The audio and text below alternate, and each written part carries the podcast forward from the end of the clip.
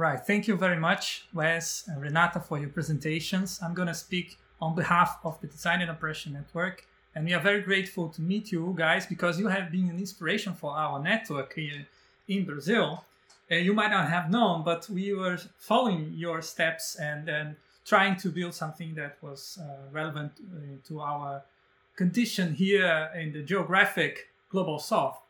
However, the interesting thing about the global south is not so much about uh, the geographical location, but mostly about the movement of globalizing uh, different geographic locations, but especially globalizing those groups that have been denied their own ways of globalizing, of uh, meeting each other. And I would uh, definitely thank John for uh, supporting the globalization of the South with this historical meeting now, right? very nice, very good. That's the first time we all three meet. And I'm really uh, happy to be here. I don't have a uh, land acknowledgement uh, discourse because we don't used to do that here in Brazil. I would say we don't have settler colonialism here. We have exploitative colonialism. So land is still uh, being uh, disputed, and there's a, a very close by uh, major um, uh, trial going on in Brazilian justice system. It's called the time limit trick, and it, if it goes through and it's proved all uh, these dispute will be over and indigenous people will not be able to reclaim land that they haven't claimed in the past. So that's the most important thing to say about land, which is really key in history of Brazil. Uh, I don't know so much about it, but just I just wanted to mention regarding land acknowledgements. I speak from uh, Curitiba, which is is an indigenous uh, name for this city. It is called it's it means a lot of pinyon. It's a special nut we have here and for sure we don't have settled uh, the issues of land uh, according to indigenous people but indigenous people are not just the only ones are, that are oppressed in this country and the concept of social justice is not so widespread and not a, uh, socially accepted uh, as something that we can appeal in a rational way and people would say think it's having justice fine it's it's rational no but if we speak about oppression then people get interested because that's some some a way of framing this reality that call upon some uh, counter-hegemonic movements. So I'm going to speak a little bit about designing and against oppression, which is a, refle- a personal uh, reflection on what I have experienced collectively in this uh, network. So I cannot, uh, I can only speak for myself, but I can also speak for my collective if my collective is uh, uh, somehow present now. So I can acknowledge that uh, Bibiana, Samia, Eduardo, Desiree, Rodrigo, uh, they are all my colleagues from the network. They are here. If I say anything that you do not agree upon, please type it on the chat so we can really reflect a collective perspective on this short talk. First of all, why we focus on oppression? Because it's definitely an issue that is discussed in the public sphere for example, there are kinds of manifest uh, demonstrations, public demonstrations on the streets saying there's no nothing like oppression does not exist, and they would say Paulo Freire is just boggles author. Um, and then uh, in the 2019 uh, year, there was a really peak of these demonstrations against Paulo Freire and against his theory of oppression and against public universities that endorse this theory. It came as a, a long process of uh, growing up uh, right wing politics. And why do they uh, um, criticize Paulo Freire? Because his book has been widely read and discussed in public universities at that time as a reaction to this growing uh, right wing politics uh, policies. Uh, he was not alive, he's not alive, but he's alive through his books.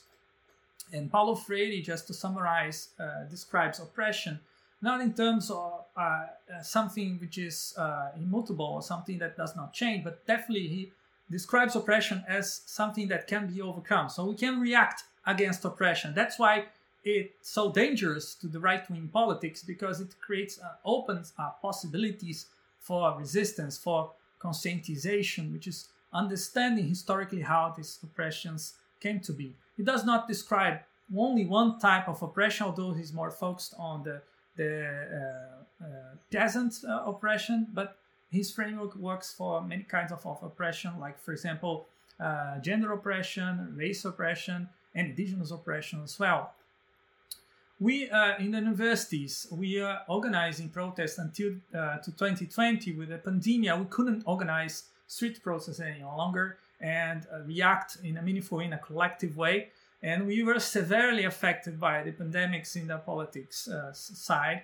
And that prompted us uh, to organize online, and then we co founded this Design and Oppression Network, Design e Opressão, uh, which, which involved many people from different universities in Brazil who were trying to find alternative ways of protesting. Uh, we met online and then we started organizing the, some sessions. Uh, this brief this history of the Design Oppression Network is uh, written in a paper that is going to be published by the Pivot 2021 uh, proceedings, which coming upcoming. but I will just summarize you, to you some parts of this story. Uh, first thing is that we founded, we started a open uh, weekly reading group and a Discord server. We had to use Discord, not Zoom, because most people cannot use uh, webcam in this uh, low bandwidth connections that we have in Brazil. And Discord is really good for audio uh, connections, and it does its low bandwidth um, needs for including more people in the, in the, in the place in the different places in Brazil. We currently have more than 500 uh, members spread throughout the country, and we chat, we discuss in these reading groups, and we start other actions. For example, synthesizing what we have learned by reading again Paulo Freire, uh, Frantz Fanon, Augusto Boal, Bell Hooks, and other authors that have theorized depression. We uh, had these live streams, uh, videos that were quite popular on discussing what does these authors have to do with design? Do, are they uh, relevant to design? And of course, the, the answer we gave was yes. And why? because of this and this and this. They are relevant in this and this that way. But they are always relevant in terms of we have to change something because, because we are oppressing people by doing design in this way. But we had to understand how this uh, way was concretely um, reproducing in our everyday actions. And we started at some point experimenting with Augusto Boal's uh, theater oppressed uh, dramatic games. We had to adapt them because they are really, suited for face to face interaction. But then we adapted with a, a, lot of different tools that Discord give to us. For example, sharing pictures with anonymous authors. And then we could uh, guess whose hand was this one. and by guessing whose hand is this one, we can uh, discuss a lot about privileges, about uh, uh lack of privileges, is this hand being shaped by the work that this person is doing or is shaped by other kinds of uh, gender or aesthetics uh, influences? And that was really interesting for us to understand how uh, those oppressions they get embedded into our bodies embodied in the shapes of the, our bodies in the way we also display our bodies to other people.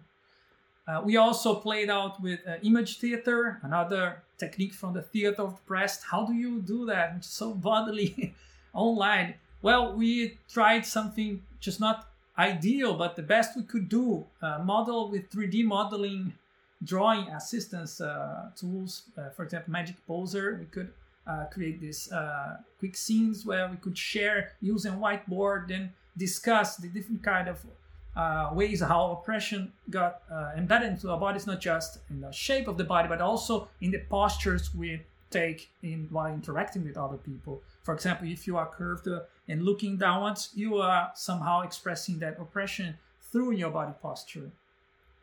In another moment, uh, we really got deep into understanding ourselves as oppressors and seeing how the oppressors influenced our thought the rainbow of desire against again another technique from uh, Theater of the Oppressed was really amazing uh, trying to put the cups in the hand out and then talking to them and then one person would put out the cup and then another person would enact uh, would act as if it, that person was the cup and then you had a conversation with your cups in your head and then somehow you could get rid or at least know how to deal with that cup uh, so it doesn't uh, prevail over your own uh, wishes. So you can still realize uh, and seek uh, fulfillment of your wishes, even if you have someone inside you telling you not to do that. we also extended this kind of uh, oppressed experiences to a larger audience using especially theater forum, which is very well suited for YouTube uh, streaming. Uh, for example, in this one, we discussed uh, platform work impact uh, on design work as and impl- implying uh, also putting designers as part of the problems because they design these platforms. They are requested to design interfaces that somehow uh, make the exploitation, uh, work, extreme work exploitation that is happening, and then also creating mechanisms for people that are being exploited to think that they are entrepreneurs, they are not being exploited. And we had to act this uh, using our own bodies, but also expanding those the expression using these uh, nice virtual um, costumes based on uh, augmented reality. We also experimented uh, discussing methodological colonialism, uh, especially regarding this design thinking uh, method coming from uh, Stanford University and also IDEO company. Those are very influential in Brazil right now, and it's terrible because uh, they are not influential in a di- bi-directional way. It's really on-directional. We just have to play by the rules as if design thinking was even hard coded than it was meant for. But especially because some people adopted it is as part of their consultancy. Then as a consultant, uh, the person wants to just push the method and sell it as a ready-made product. IDEO has made that and had made sold uh, this design thinking method as a ready-made thing for Brazilian companies, especially the, um, development design for development programs. So we had this uh, interesting uh, theater rehearsing a similar situation. It's not exactly a specific one, but that would uh, appeal to a broader audience and people could identify and see if they had been going on through this kind of uh, uh, methodological colonialism that tried, for example, uh, to let uh, the uh, Brazilian artisan to forget whatever she knew about design, as if she didn't have any thinking in her design, just design doing and it had to be replaced by design thinking. That's colonialism in the best way possible, unfortunately. Well, the worst way possible. Sorry. Well, uh, we had these amazing, nice uh, moments of uh, con- conscientization, building up consciousness about oppression uh, in Brazil, uh, and also people that from Latin America that were not Portuguese speakers but could still uh, listen and understand.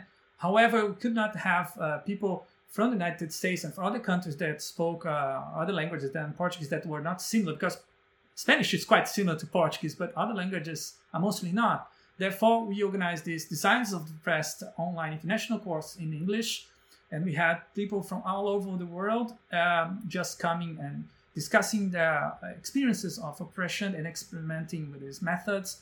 And this uh, Designers of Oppressed course is totally uh, recorded and organized and shared online as an open educational re- uh, resource, so you can access that and still have the experience. Uh, it's not the full experience of participating, but we are planning to have some uh, similar uh, situations in the future uh, open for English speakers and other languages perhaps. But the best part of the Designs of the Oppressed course was definitely the music playlist with the finest Brazilian protest song. I definitely recommend you go ahead and add it to your Spotify or your uh, your favorite uh, music listen system and to summarize our experience at Design and Oppression Network, uh, this is how it started. We asked ourselves, what can design do for the oppressed? But uh, why, why going through all these experiences of putting ourselves uh, in a, recognize that we are oppressors first, and then we are also oppressed in different relationships. We uh, understood that our role was really to see what design, uh, what oppressed could do with design, and not ju- not just push design, but instead Uh, recognize the design that is already there at the, the, the, the pressed side, which is not somehow recognized as design. And so, to summarize in a single sentence, I would say that currently the Design and Oppression Network is interested in design by the oppressed, for the oppressed, with eventual allies which are not possibly historically oppressed, but that wanted to join the side of the oppressed because they understand it's an unjust situation Against what? Against all forms of oppression, not a specific one, because if you don't fight all forms of oppression, then perhaps uh, the oppress- oppressors they would find a way of switching one oppression for the other. So I would really love to uh, listen to you, uh, your thoughts, and, and have a nice conversation. Thank you very much. And if any other members of the Design Oppression Network wants to add anything, thank you. You can just join the conversation, I guess.